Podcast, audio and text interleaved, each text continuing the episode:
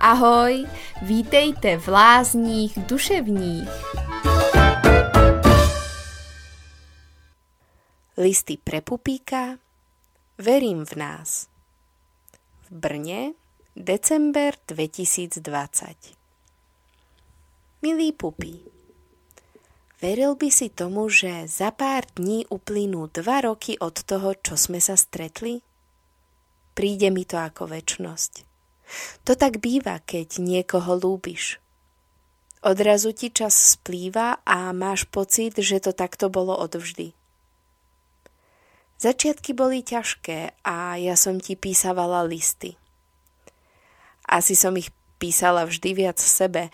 Povedzme si pravdu, ty si ich nikdy neprečítaš a z listov nič nepochopíš.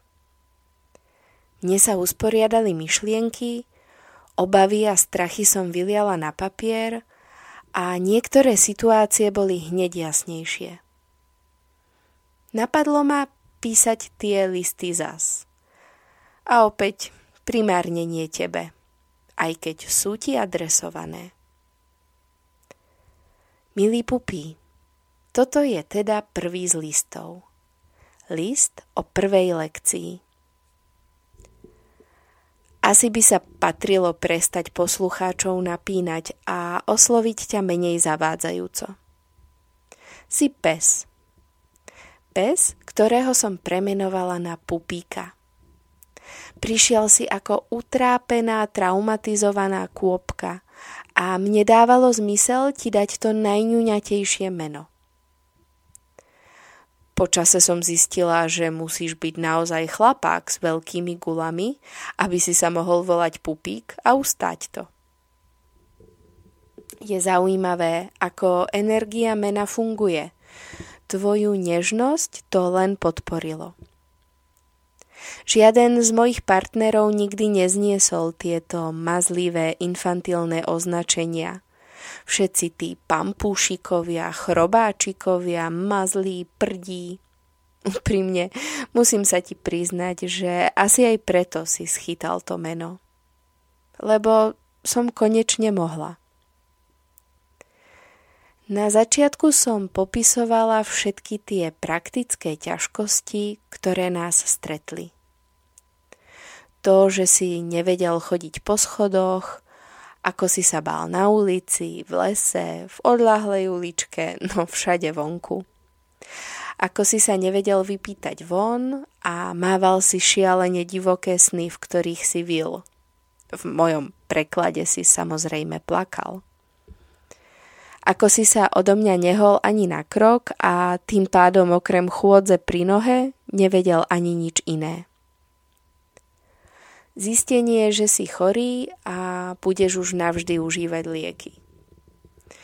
No tiež tam boli tie krásy.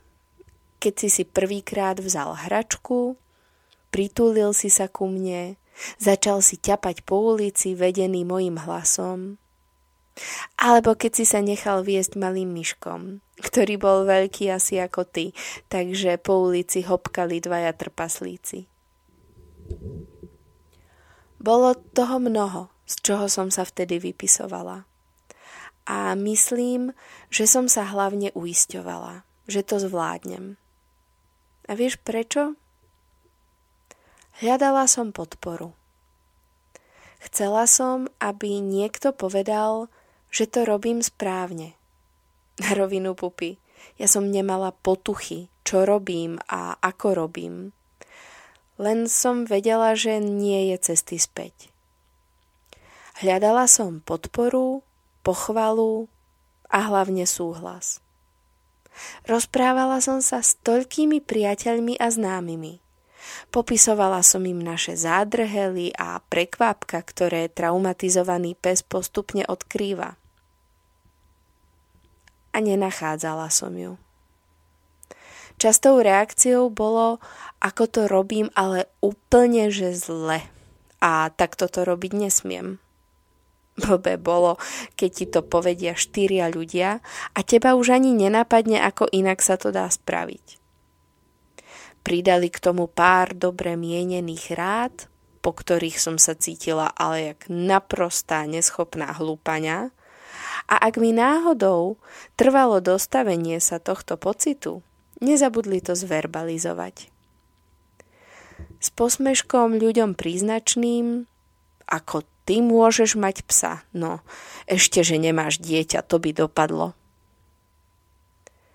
Ďalšou iróniou bola podpora od tých najbližších. To robila moja najlepšia priateľka. Tá pri nás len bola. Občas, čo to zmienila, ale nechávala to na mne. No tak z toho som šalela asi ešte viac. Takže som si vymýšľala problémy a situáciu občas aj zhoršovala. A pritom to bolo presne to, po čom som tak túžila. No, darmo. Milý pupí, takto to totiž vyzerá, keď človek nemá dôveru sám v seba. Bol to bojavý proces, ale stál za to. Pochopila som, že jediný, kto nás zvládne, sme ty a ja. A viac ja ako ty. A že naozaj mám zodpovednosť čo neznamená len peknosti. Riziko, že sa ti niečo stane, že sa zle rozhodnem a následky ťa dostihnú. No paralizované sedenie v kúpeľni pri pračke tiež nemôže trvať väčšine. Takže ani neviem, ako sa to stalo. Ale jednoho rána som to v sebe pocítila. Prestala som sama na počkanie rozprávať, čo a ako riešime a mávnutím čarovného prútika prestali nevyžiadané rady. Na otázky, ako to ide, som odpovedala fajn. A začala som počúvať intuíciu. Bola aj praštená, ale na teba fungovala. A to najhlavnejšie, ukludnila som sa. Začala som v nás veriť. Pupy. Na Slovensku sa používa pri materstve a mamičkách pojem radodajky. Neskúmala som nikdy etymológiu tohoto slova, naučila som sa ho od Kristýny Tormovej. Typla by som, že ho vymyslela. V skratke, sú to kazičky radosti, vytvárajú ti úzkosti a strachy.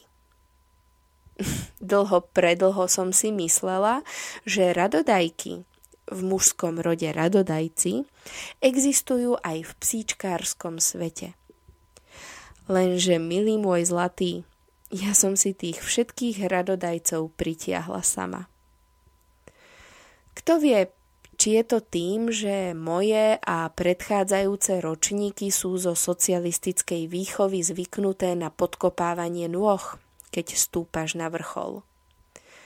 Prípadne mi došlo tých ťažkostí málo, no tak som si ešte priložila.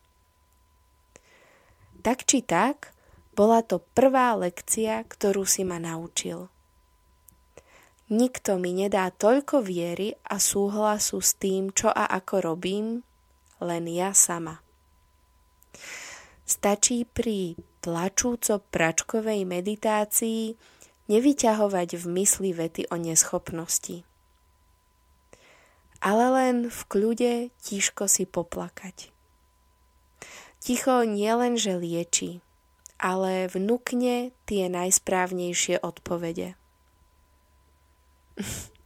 tak pupi, ja ti zase niekedy napíšem.